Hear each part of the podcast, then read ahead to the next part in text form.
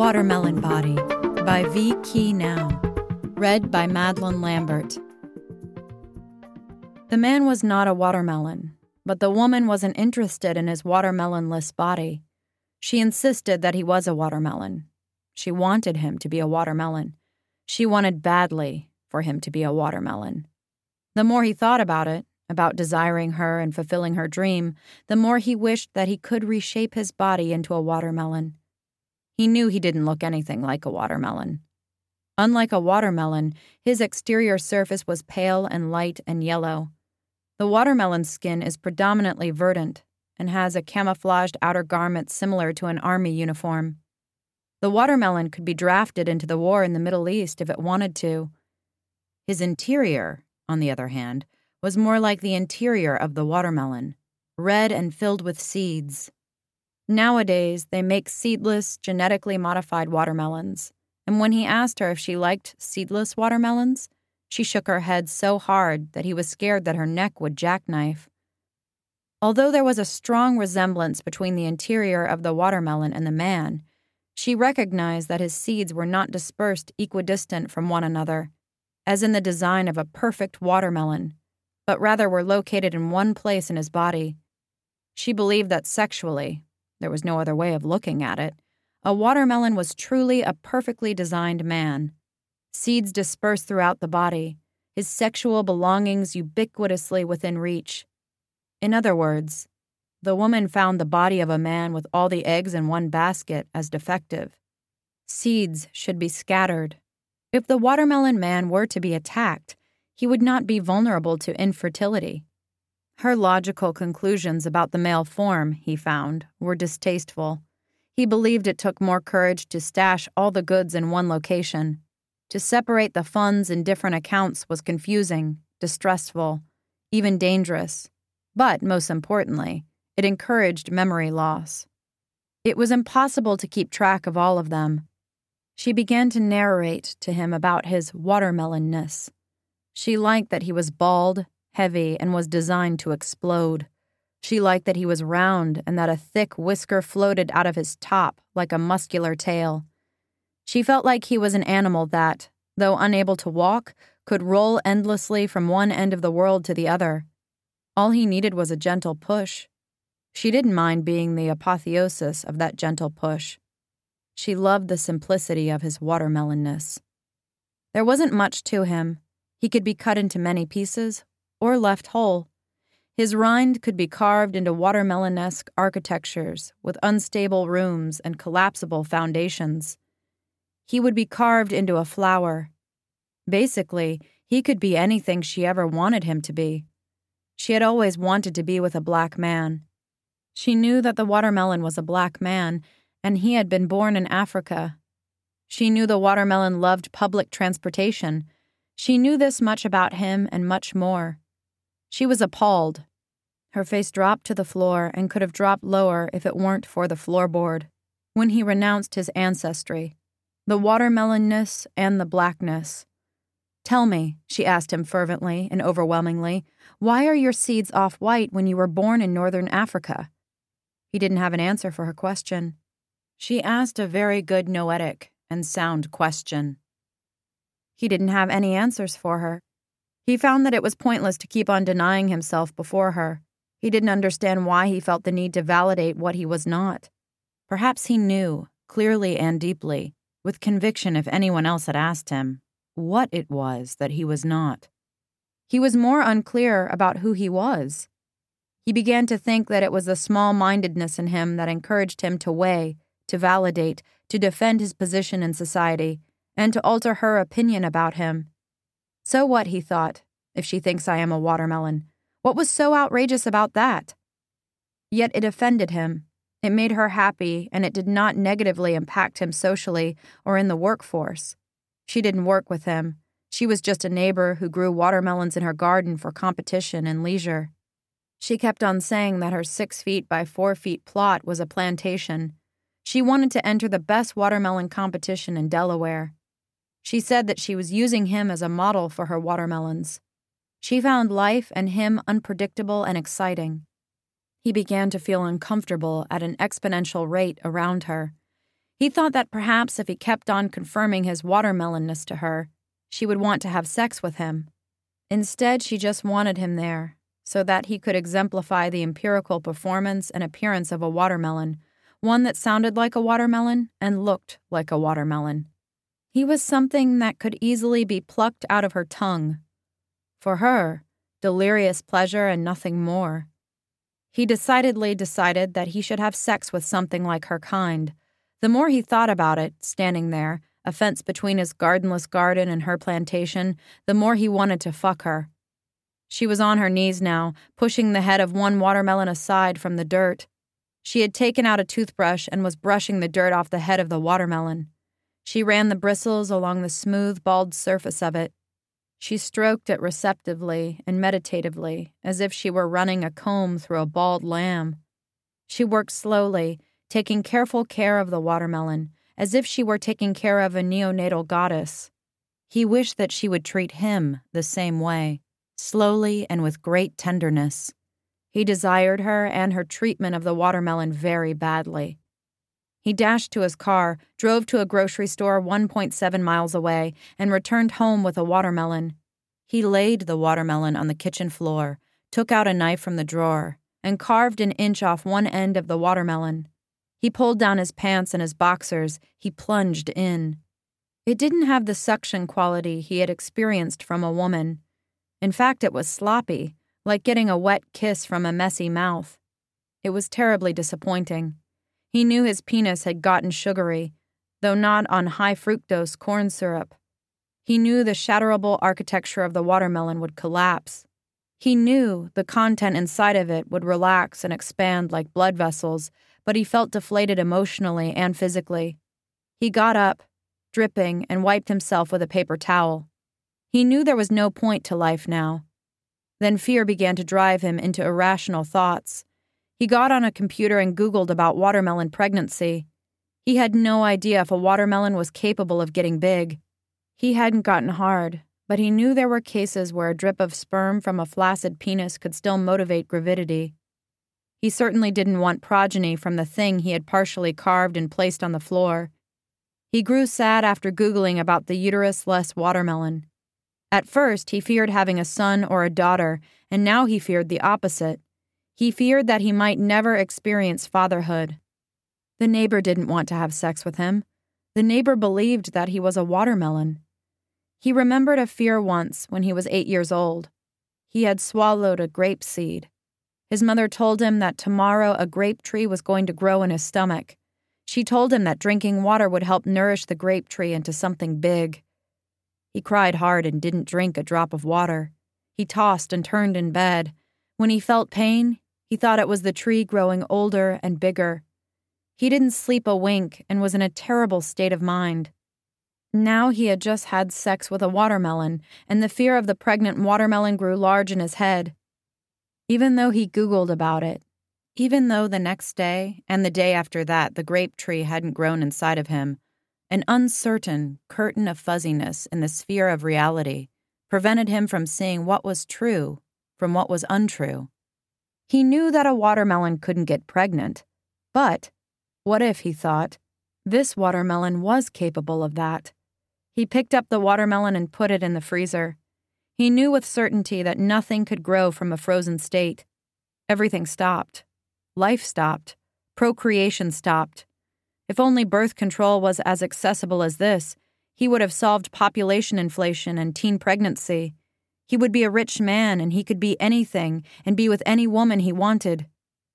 He closed the freezer door and sat down on the kitchen table. He tapped his fingers on the table and gazed outside. The neighbor was nowhere in sight. He had to go to work the following day. There was nothing else to do. He could sit here forever. He got up, walked into the shower stall, removed his clothes, and got under the shower head. His sugar coated penis was stuck to his boxers. Too bad it wasn't a post it note. He would have loved to sit on the spine of a page and linger on the vast, immovable streams of words. He knew he would have a better life there. He knew that on a bookshelf, in a textbook, in a manual, in an important literary work, in a writer's reading selection, his penis would be the world's greatest placeholder. But he wasn't a post it note. He wasn't a makeshift anything. He felt he was just a perverted man in a shower stall, trying to rinse his procreation device of all the great possibilities of being a useful object in an objective universe. Tomorrow, he would be working on an assembly line of toothpaste tubes. He worked for Oral B. They gave him free toothpastes and toothbrushes. He had given some of them to the neighbor as a sex bribery device. The tactic didn't go very well at all. She had used the brush on the watermelon instead of her mouth. It had also been a gentle hint to her to brush her teeth more often. One time she leaned over the fence, her face so close to him that she was a blur, and whispered to him that she thought gardening was better than sex. Her breath stank. He remembered that the most. He thought that if he were to have sex with her, her mouth better smell right. She brushed the brush on the watermelon. Not only did the watermelon not have bad breath, it was completely hairless. He couldn't have been more appalled, bewildered, and sad. He had grown wiser now. He knew that God didn't invent women to want him. God invented women to want watermelons and gardening. He knew that the power of giving things and making suggestions did not always correlate with the intentions of the giver. He knew there was much sacrifice in controlling what he couldn't control. He knew better now. He ran soap over his hairy chest and thought, too bad he wasn't a watermelon. But she had said that he was a watermelon. Suddenly he had a really good idea and couldn't wait to finish his shower to execute what he had in mind. He got dressed and walked over to the neighbor and rang the doorbell. Silence. And then, peeking out from the slightly ajar door, her nose, she opened wider. In her hand, she held a knife. Would you like a slice of watermelon? I'm about to carve one, she asked him. Yes, please. Would you like to come in? Yes, of course. When he entered, she closed the door. When it was most convenient for her, she stabbed him once on his back, then twice, then three times, until he crumpled to the floor like a chair with one of the legs knocked out. And then, of course, he screamed. And then she began to carve him. She carved him in the same way he carved his own watermelon. With one of his eyes still open, she asked him, Would you like another slice of yourself?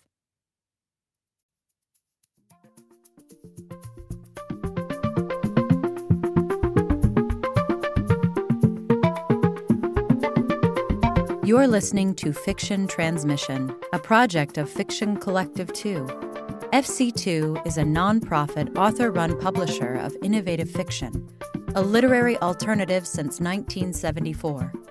Every week, we bring you a story and a conversation.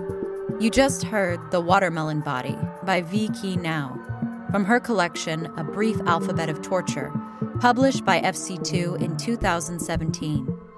Next, V is joined by writer Brian Evenson, author of Song for the Unraveling of the World for a conversation across the cosmic distance of isolation.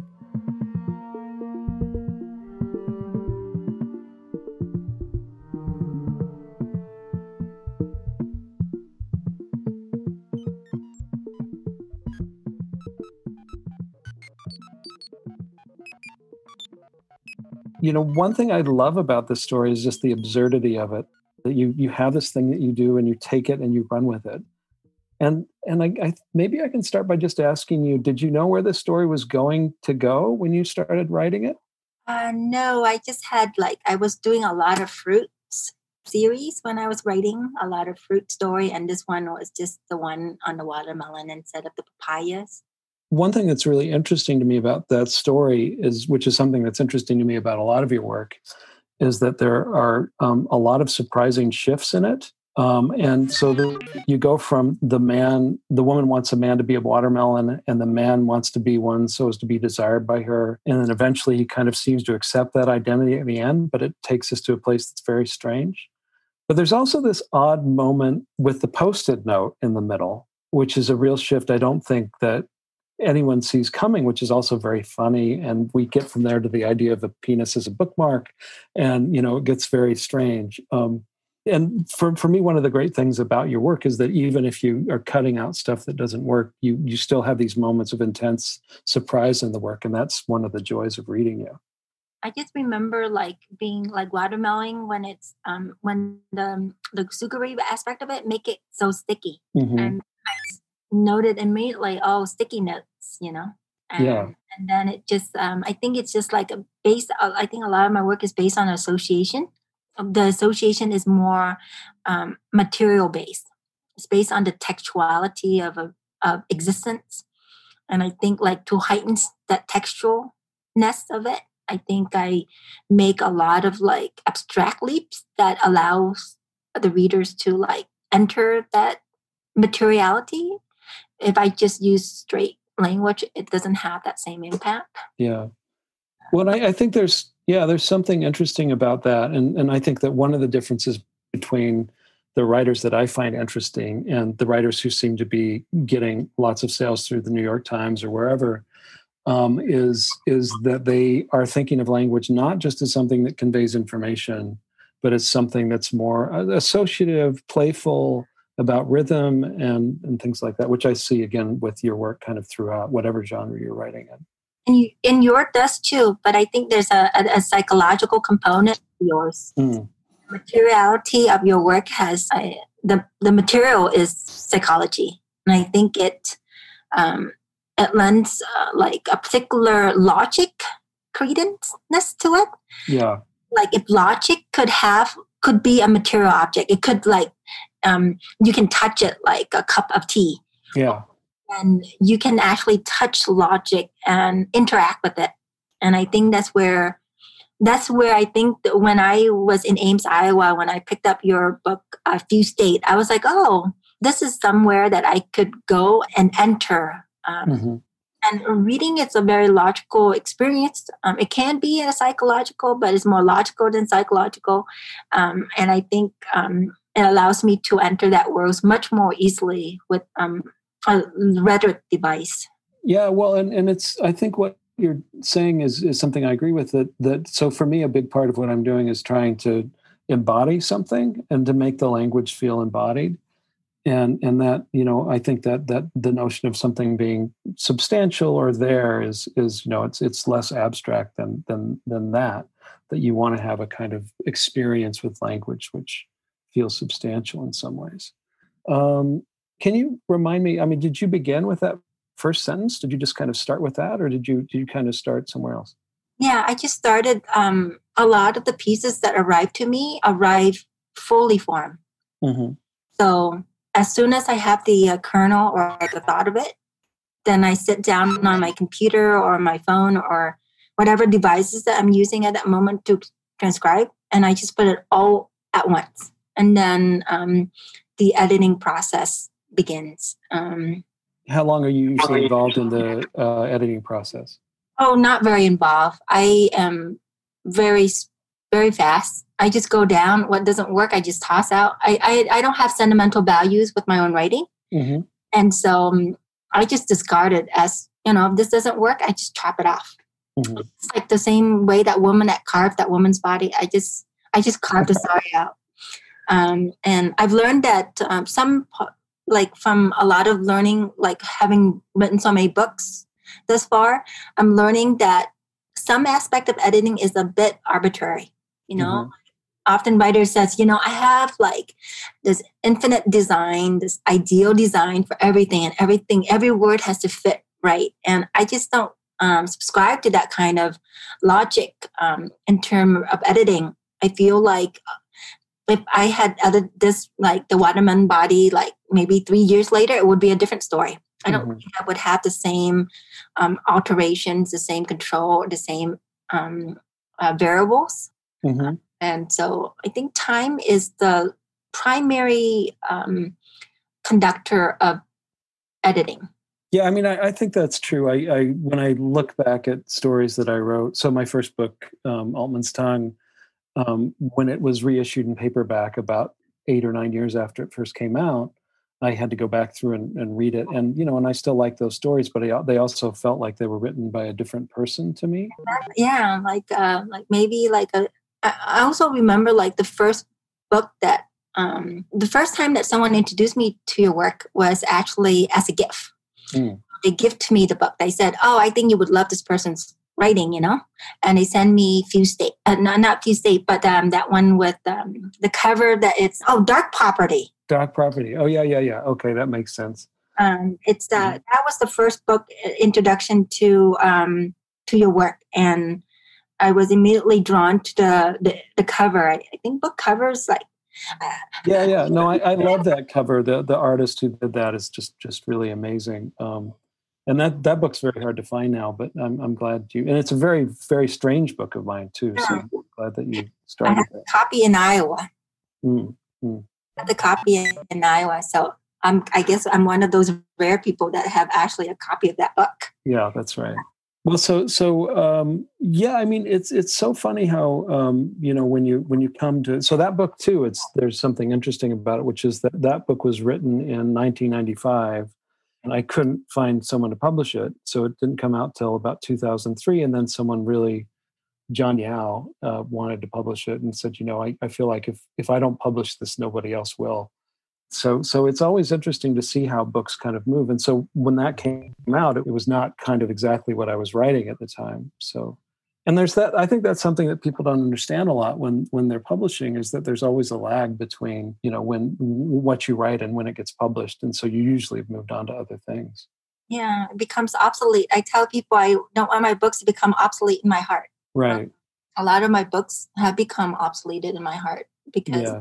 they've written during my time at Brown mm-hmm. and earlier, and now they just. I, well, just, I think you change and and yeah, but I also think I mean there's something for readers that's not the case because readers come across the books how they come across them and and it can feel very new and fresh to them even if you're like oh yeah well that I'm, i haven't thought about that book for the last year and a half because even though it just came out i've been working on these other things right so yeah. what are you working on right now Brian? Um, I have a new collection that's coming out with Coffee House, which is uh, coming out in August called The Glassy Burning Floor of Hell.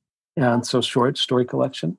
Um, and then I'm I'm trying to work on a novel, but um, I've had a hard time um, finding time to focus because of the pandemic.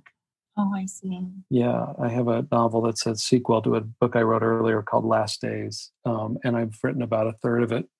Um, but it's it's I, I, need to find time to just finish it. So what about you? What What are you working on? What are you doing? I do a lot of collaboration right now. Mm-hmm. I like to. Um, during the pandemic, I started learning Norwegian. Oh, you did. So I, I yeah, I'm still learning, but mm-hmm. um, I co-wrote a short story collection with another Norwegian. Mm-hmm. Um, who's just an artist. She's not in the literary world, and so um, it's always written in Norwegian. So everything, wow. yeah, everything is in Norwegian. Um, then I sort of Google translated back to English, or I I wrote it in English part of it, and then Google translate some part of it, mm-hmm. and so now it's a mashed up uh, translated version of a short story.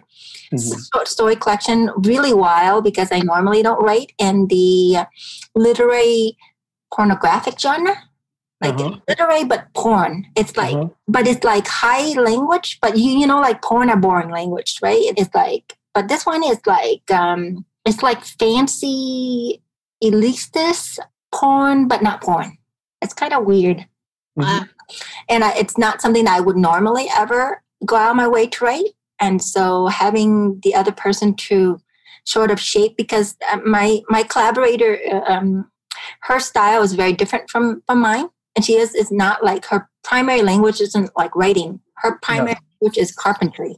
So to ask a carpenter to who does a lot of drawing to collaborate on a language that I don't speak fluently in, but I'm learning to speak fluently in um, or write fluently in. And um, it's very interesting. So I've been doing a lot of collaborative projects with um, other people co-writing books too. Mm-hmm. I'm very excited if that collection ever comes out in the world. Um, how the world we is receptive to its like weirdness, you know. Um, yeah.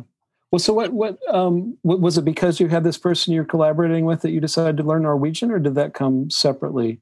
Um, I, I, it started out as playing Scrabble. I, w- I got addicted to playing Scrabble um, during the pandemic. I had to figure out a way to kill time, you know? Yeah. And I, the, the first time that I became addicted to Scrabble was like two decades ago when I was really young. And um, my sister said, Vi, if you ever value your, your time, don't get into, you know, this addiction. And I to block me from my own laptop uh, or on my own computer, just block the website. So I couldn't play competitive Scrabble anymore. But the the pandemic rejuvenated that addiction. And, um, and my friend said, Vi, you know, I'm playing the Scrabble. Come on, um, you know, download the app, play with me. And I, she wasn't into Scrabble, but I am, you know, like I got addicted very fast, like the next day. And so I ended up playing like 60 games or something a day or hmm. something like that. It was just like insane. I was playing like 60 different players. And, and I would play with this person who just like was terrible at Scrabble. I mean, she's just, she just, and she uh-huh. admits herself. She said, "Vi, I'm such a terrible opponent, you know, like, um, I said, um, and then she started talking to me in English, you know, she said, oh, I loved your drawing. I started, um, after my heart surgery, I I was in pain all the time, and mm-hmm. to cope with my pain um, and the scar that this scar right here that just like generates so much um, physical pain, I started doing visual drawing to cope with it and she fell in love with one of my drawings. And she said then you know um, who's this artist? And i said oh it's mine. And, and she said oh i also draw. So we exchanged and i learned that she's a carpenter but her language english skill is so limited and that it limited our conversation. And i'm like i'm going to learn your language because um, yeah. because then we can have a proper conversation. Mm-hmm. so it's not like two children trying to learn like how to play blocks you know? Yeah so I actively sought out to learn, and now it just like uh, I have a deeper understanding of the language, and so our conversation is sophisticated now. So it's not like child plays, and it's all in Norwegian. Yeah.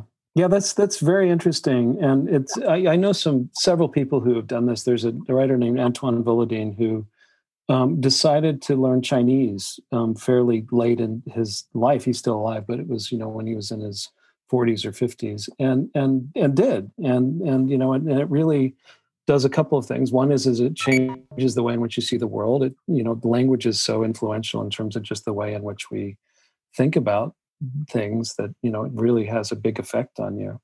Um, I, I want to talk just a little bit about just the variety of things that you do as a writer. Um, so you you write things that could be called stories. You write things that are in a hybrid space. You write poetry, as you mentioned. You also do visual art, um, and and maybe there are other things, you know, nonfiction and other things I'm not thinking of. Um, but how do you feel like all that kind of comes together or plays off one another?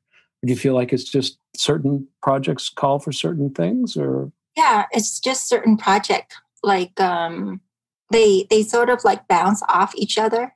So like um even uh, when i'm learning norwegian because of the way that language is born and how it um, emerged in the world I, I think like its grammatical structure is so much simpler than vietnamese or um, english or even latin or um, or spanish. And so i'm learning like and and their words can be so long their words are um, they can like attach. I'm trying to find. Um, yeah. I'm trying to find where.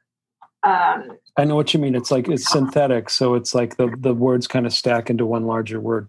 Yeah, they just stack, and the way they stack, it's almost like it remind me of calligraphy, and I think that's why I'm drawn to Norwegian because it's very calligraphic mm-hmm. and drawn out and has this long, elegant mark. And it makes me think like, oh, this is a type of performance art, but as letters, you know? Mm-hmm. Um, and so I activate that part of my consciousness as a way to like, hey, I want to be in conversation with this, um, the materiality of this existence. And yeah. only do so is to learn that language and to like move into um, at the beginning it was like really confusing. Like a lot of the words i didn't know it was confusing. I was mixing up um, because of the way they do pluralization and i would have memory amnesia i would have amnesia about like when i when pluralization work. But and the order in which like uh, word order was really hard for me um, i still mess it up sometime. But um, I really love the word. Um, um, I'm trying to find the. I think it might be on my table. hmm Uh,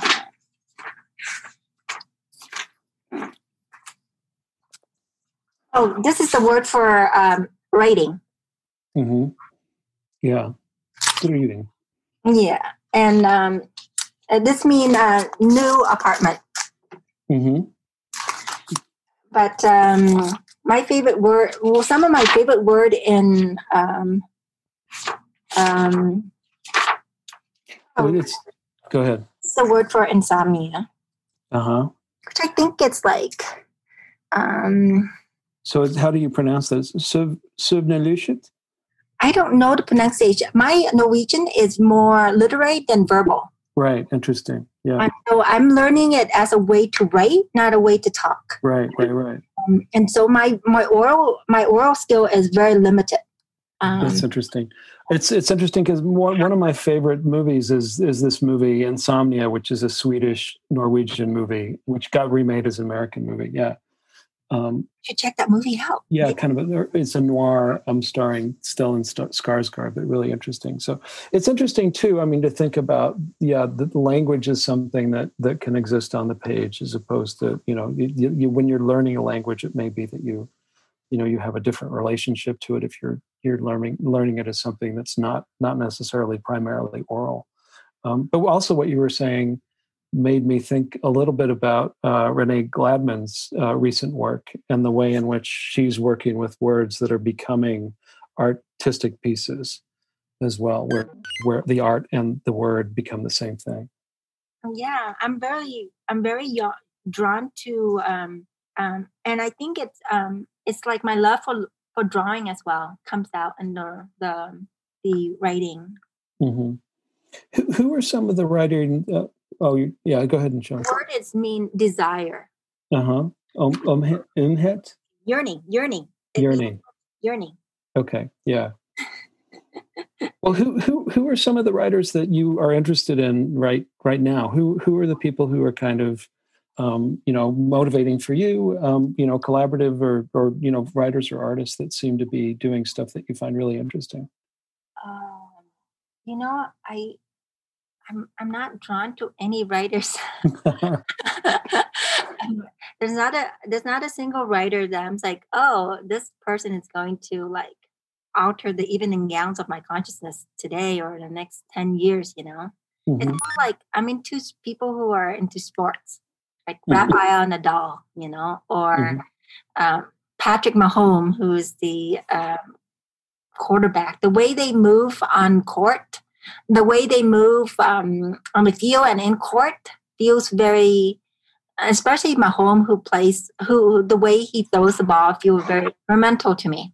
Mhm. I would study that the nature of his existence on the field as a way to see as an another entity of the literary uh, Right. world. Um, writers, um, I think, especially the popular ones, um, bored me to death. So um, Right. what, whatever they're doing, uh, they shouldn't be doing.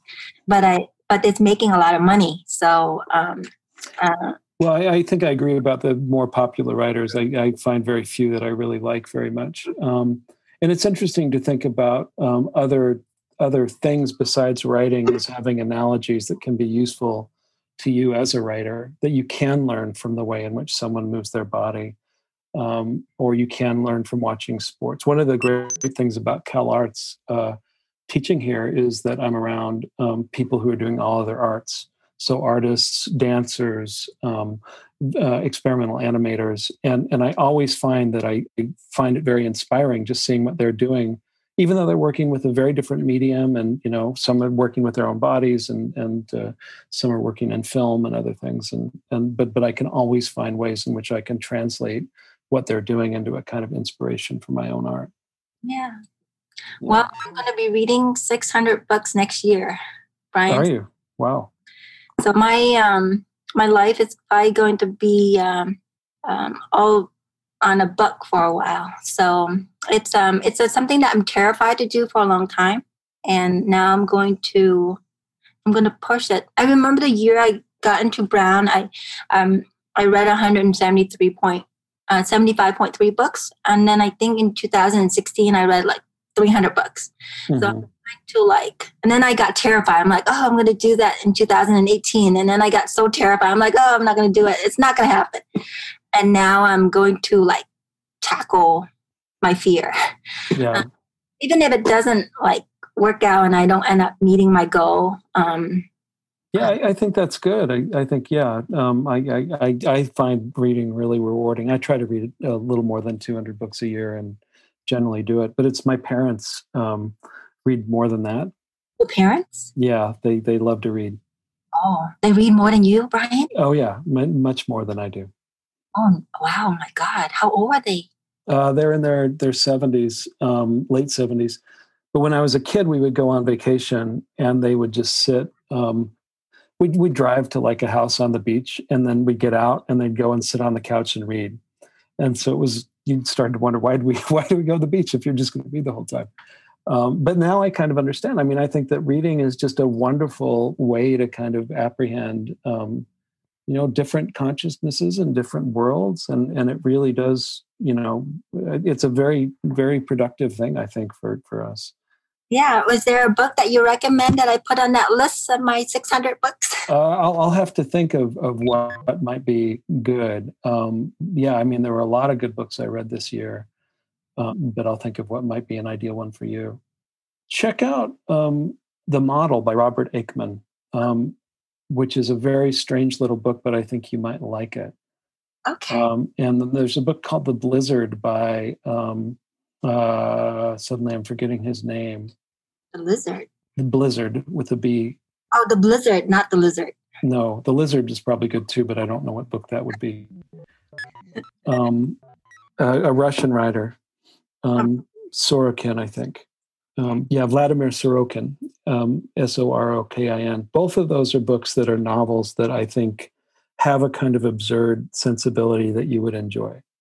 What about you? Who are the writers that um, that is driving you wild right now? Uh, you know, I, I, that's a hard question. Um, I mean, the, the pandemic's been weird in terms of trying to read much. Well, there's a there's an Australian writer named Gerald Murnane who I really like. Right I love. Oh, he's amazing. okay. He's amazing. I agree with you there. Okay, so we found a writer that you like. I mean, I, I, like, but you know, I admire, but it's not like. I agree with you. I I agree with your taste. Yeah, so so I really like him, and he's someone who's kind of kept my interest for a few years. Um, I mentioned Antoine Volodine earlier, and he's someone who really intrigues me. Um, but you know, to be honest, I, I, find myself reading less and less literary fiction. I read I read some, and I read a lot of kind of small press and innovative fiction. Um, but I read very few big bestsellers, uh, mainly because I feel like I'm disappointed a lot. Um, and I've been reading a fair amount of genre fiction just because I'm I'm curious to see what's going on in that area, and I find it satisfying in a different way. Hmm, interesting. I have a question for you, Brian. Sure. Mm-hmm. You know, like back in the 1830s, um, there's Gertrude Stein, there's James Joyce there is Beckett, and then there's, you know, Hemingway and a bunch of other people, you know, Virginia Woolf, you know, all in that area where they produce work that incredibly experimental, that pushes the new, um, the the writing that is post-Victorian, more towards modernist and postmodernism. Mm-hmm. In our time, we are um, in our current like um, informational age with um, the Me Too movement and all this um, Black Lives Matters, these literary figures um, becomes like lighthouses for the future of a generation.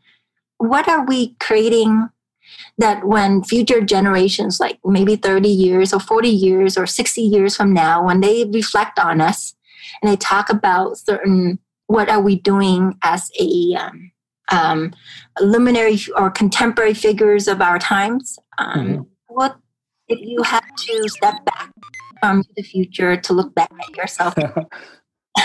well, I mean, I think that's always so hard to say how people are going to look at a particular moment in time until quite a bit after the time. Um, but but what I would say, the thing that I think that's happened in um, you know, just before the turn of the century and into the 21st century is the thing I find most interesting are the are are the way in which boundaries that we normally saw as divisions are being crossed. And you know, there's there's lots of work being kind of done in a hybrid space. There's lots of of of, of fiction that seems to take on aspects of poetry. Um, there's uh, um, you know as well. I think the thing I'm I'm invested in most right now is is just fiction that has you know one foot in genre and one foot in the literary um, and maybe a third foot somewhere else. Who knows? Um, so, so I think maybe that it's like the the way in which we have these divisions that have kind of defined genres, defined how things are appropriate. You know, and we've started to see that already. You know, in terms of the collapse of high and low culture um, that you were getting in postmodernism. But I, I think it's kind of intensified in a kind of almost structural way with work that's going on now. So maybe that'll be what we remember. I, I, I don't know. I'm not sure hybrid um, genre bending? Yeah, I mean, I, I, think that you know it's as you start to cross pollinate, things ha- start to happen, and new things start to happen, and so so I think that there was this period when when you go back to the, the you know in 19th century there there's this idea of of every you know early 20th century people were publishing books of stories in which you know there'd be one story that was a detective story several literary stories a romance science fiction and it's all kind of in one book which is seen as a miscellany. And then we kind of moved away from that and and had the idea that you know you publish a book of science fiction and that's it or you publish a literary book and that's it. And now i feel like you know we are starting to confuse those categories a little bit more. And i do think that you're kind of someone who's actively involved in that confusion because one thing that's interesting about your work is that um, I know I'm reading you, um, even if I'm reading things that are very different by you, if that makes any sense. There's always a kind of distinctive quality to it that seems to transcend whether it's being considered poetry or fiction. And there's stuff that in your poetry, I think, oh, I could also see this as being published as fiction, for instance, or stuff in your fiction that you could publish as poetry.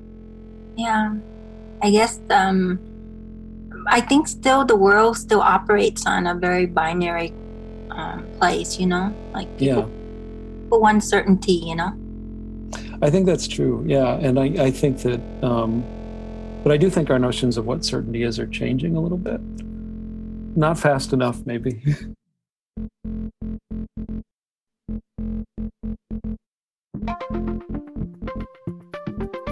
Thanks to Vi Khi Nao and Brian Evenson for joining us this week. Fiction Transmission is made by FC2 with generous support from the Jarvis and Constance Doctorow Family Foundation. This episode was produced by Brian Kahn, engineered by Joelle Thibodeau, and read by me, Madeline Lambert. You can find FC2 online at fc2.org, on Twitter at FCTWO, and on Instagram at Fiction Collective 2. Please join us next week for another story and a new conversation.